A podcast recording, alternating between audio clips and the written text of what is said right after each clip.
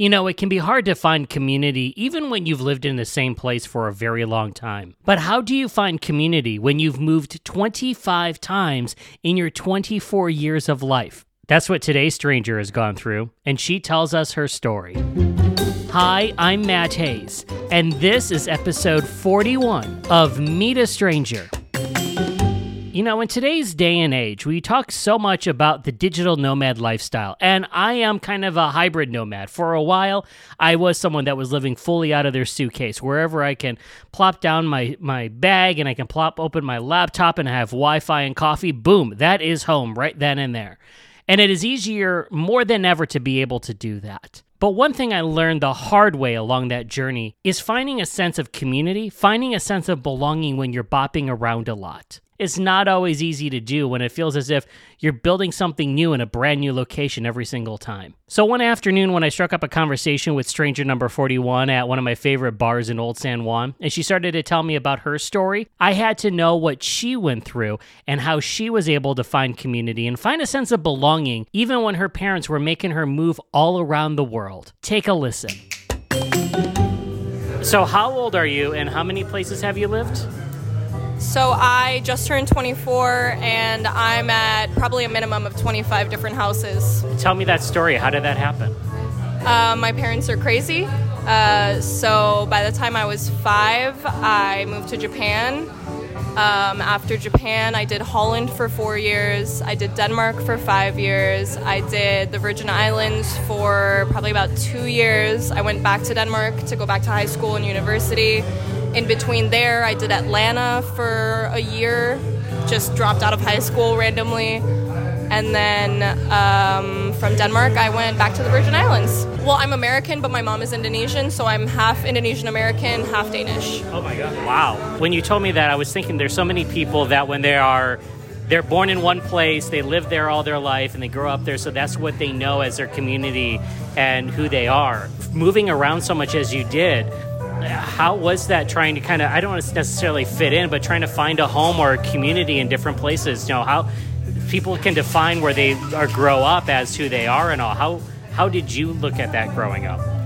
So interestingly and i don't know if you have anything to do with this with your podcast but there's actually something called third culture kids um, which is people who are born in one culture and then end up in different other cultures depending on I don't know, your parents were expats, your parents were crazy like mine, yeah. maybe. You know, it could be a million different things, but it's actually where you end up finding community in other people who have the kind of same background or are people of, you know, uh, their parents were immigrants, you know, could be many different things. So all of my closest friends have been from all over the world. I became friends with a girl who was Swedish when I was probably about 11 um, we went to school together for like six months, and I have known her now for, yeah, I mean, it's been over 10 years, and like she is my closest person, but she, we've never lived in the same country other than when we were 12 and that's my community. That to me is like finding my home in someone. If someone asked you then if they would ask you like to define who you are if i was to just ask you that question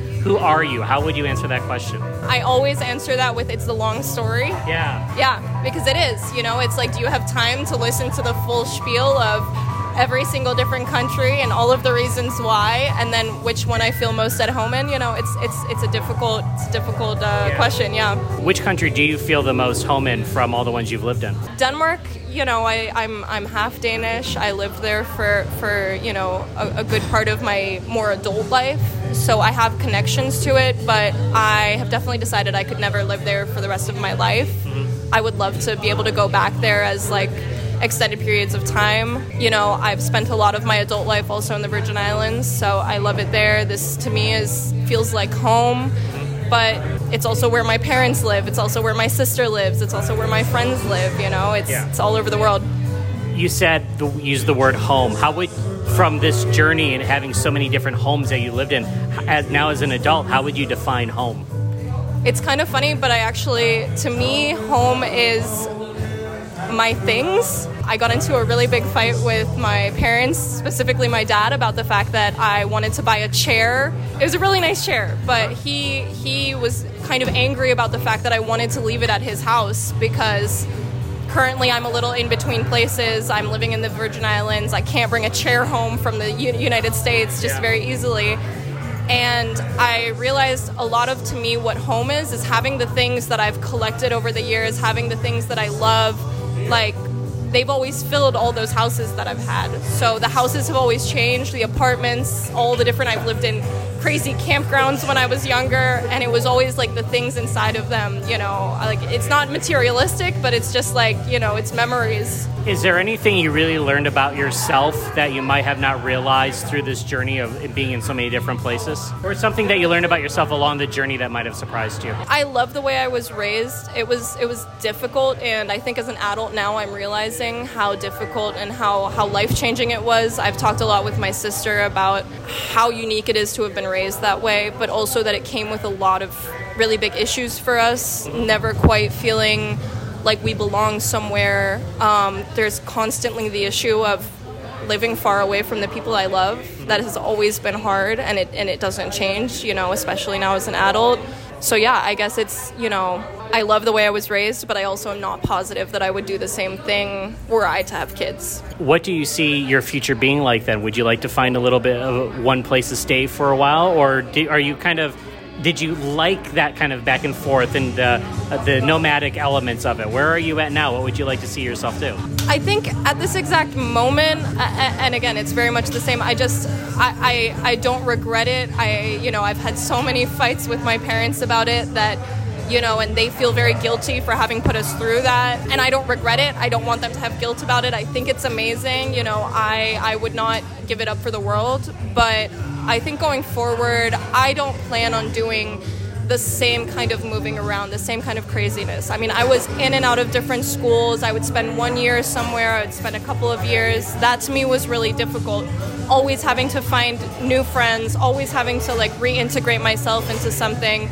And I think I, speaking for both me and my sister, we, we lost out on a lot of opportunities and a lot of like kind of normal feelings that people get from like their childhood experiences. Um, but on the other hand, I mean, we got to do a lot of really cool things too. Like, yeah, for sure. You said the word belonging. What does that mean to you? What is it? How do you feel you belong to a place? Is it something that you get externally or is it something internally? That's really hard. I'm not I'm not sure. I mean, I guess that a lot of it is an external feeling. I think having family all over the world has also been really, really difficult. Like that sense of belonging, I kind of lost because I was always very disconnected from like the people who are supposed to be your family, who are supposed to be like your closest. But I mean, on the other hand, I always found something to kind of fill that void. I always found people who would who were my people, who made me feel like I belonged. So I don't know. I guess maybe it's more external, but internally, it was also feeling like I was like in a place where I could be myself, where like it felt normal. I don't know. It's a tough one. You know, it's easy to be wherever you're at in the world and try to find a sense of belonging and a sense of community where you're at. I get it. But sometimes that community can be more than just outside of your bubble. It could be somewhere else in the world. So even if you're not necessarily feeling it wherever you're at, know that it's possible to be able to find elsewhere. Know that there are people just like you that think like you, that want to connect with people just like you. That's the beauty of the internet now. We have that ability to connect to those like minded minds, even though they might not necessarily be down the street from us. They could be on the other side of the world now, and we can still connect with them. But one other little caveat sometimes what we're looking for outside isn't necessarily on the outside, but something inside of us, actually. Because I had to learn that the hard way when I was being a digital nomad. Thanks so much to Stranger Number 41 for the chat, and I hope you were able to get that chair. And thank you, dear listener, for taking a minute to meet a stranger today. I'd love to know what you think about today's episode. Feel free to slide into my DMs on all those evil social media channels. Instagram is usually the best way.